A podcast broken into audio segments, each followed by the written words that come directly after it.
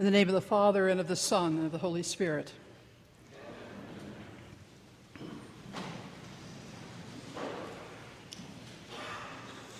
It's wonderful to be with you on this All Saints' Day.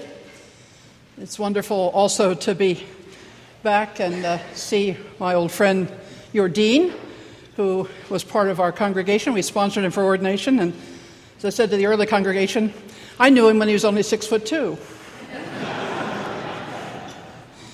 He's a superb leader and priest, but don't tell him that. He might get a swelled head. But anyway, it's a great day to share this um, wonderful celebration of the life of the church together, all of us. I've been a New York Yankees fan for a long time, as for as long as I can remember. I know you'll forgive me that. But a few weeks ago, when there was some opportunity of the Yankees perhaps being uh, a, a New York or excuse me, American League pennant winner. I watched the uh, entire Yankees game with someone, can't even remember who, I was just watching the Yankees, including the one and a half hour rain delay I watched.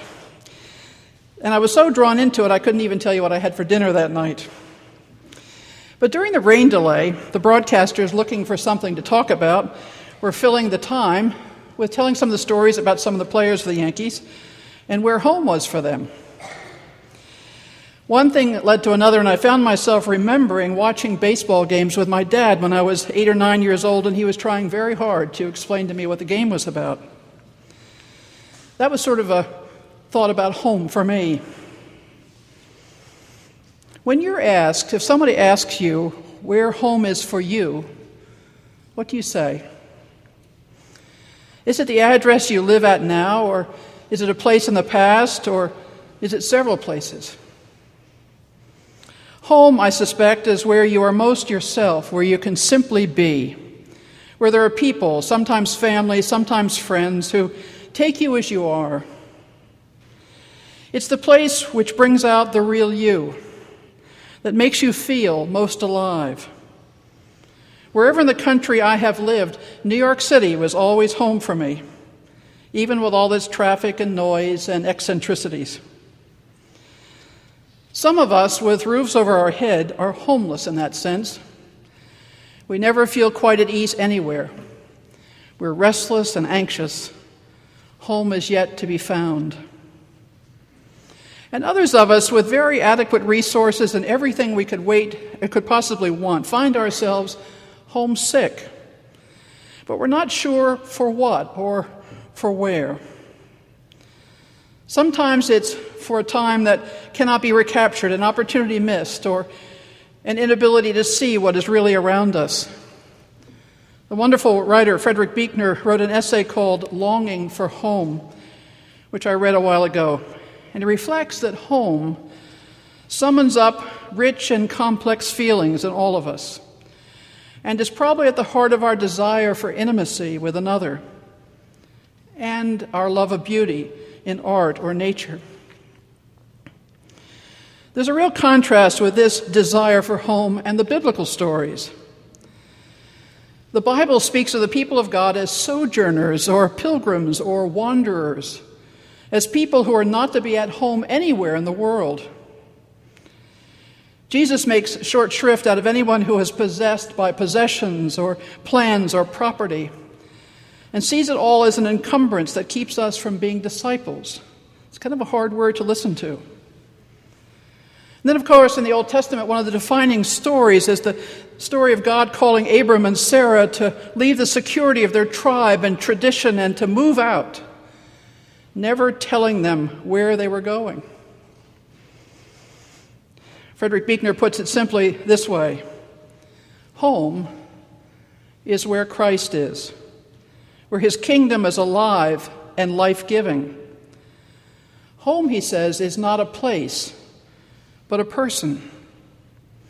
The home that we long for and get glimpses of in places we have lived or in people we have known is fulfilled completely and wholly in a person, in Jesus Christ. We are most ourselves when we know His love. We are most alive when we live His kingdom life.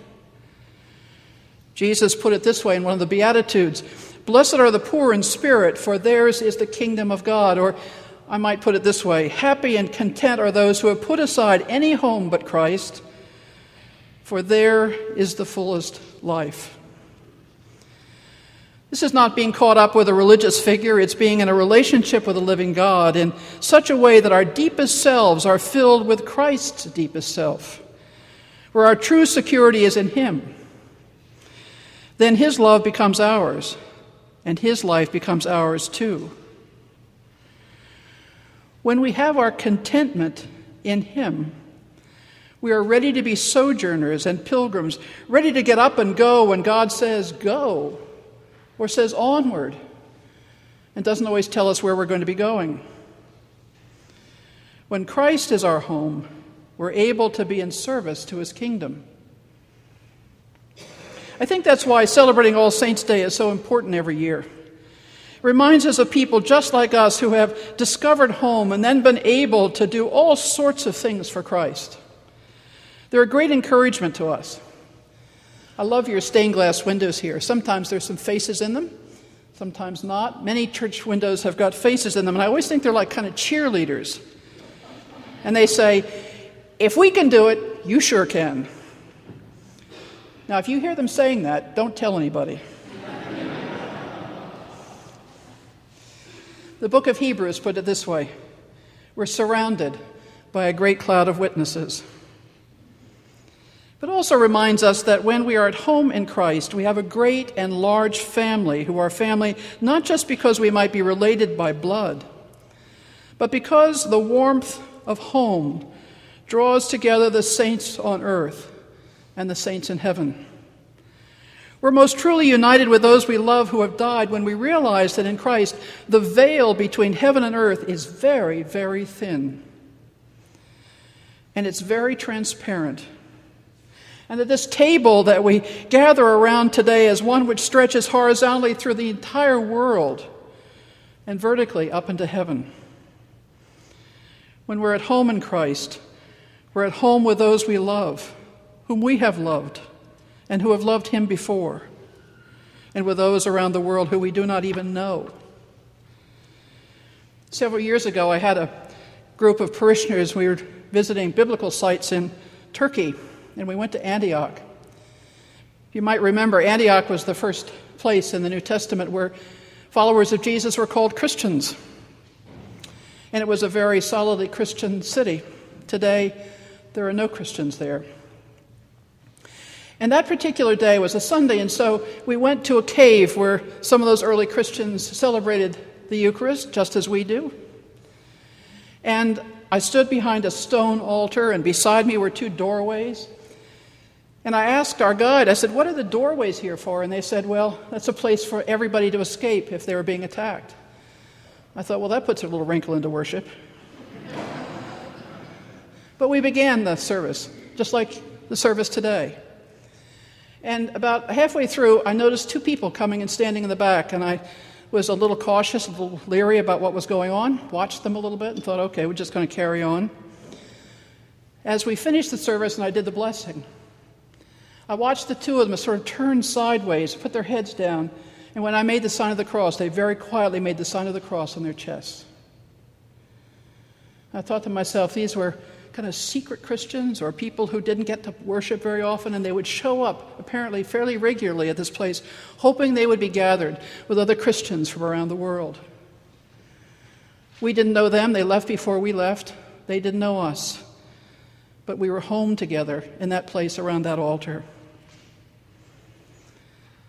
on this beautiful All Saints' Day, when we remember loved ones who are now departed and give thanks for their lives, I want to challenge myself and maybe you as well to remember where home really is and to deepen our relationship with Christ and with those faithful loved ones who have gone before us. And maybe also just to reach out a hand to so many others who are homeless, whether homeless because they don't know that home yet, or homeless because they really have no home. And give them a place to call home, this wonderful cathedral. So have a wonderful All Saints' Day and welcome home.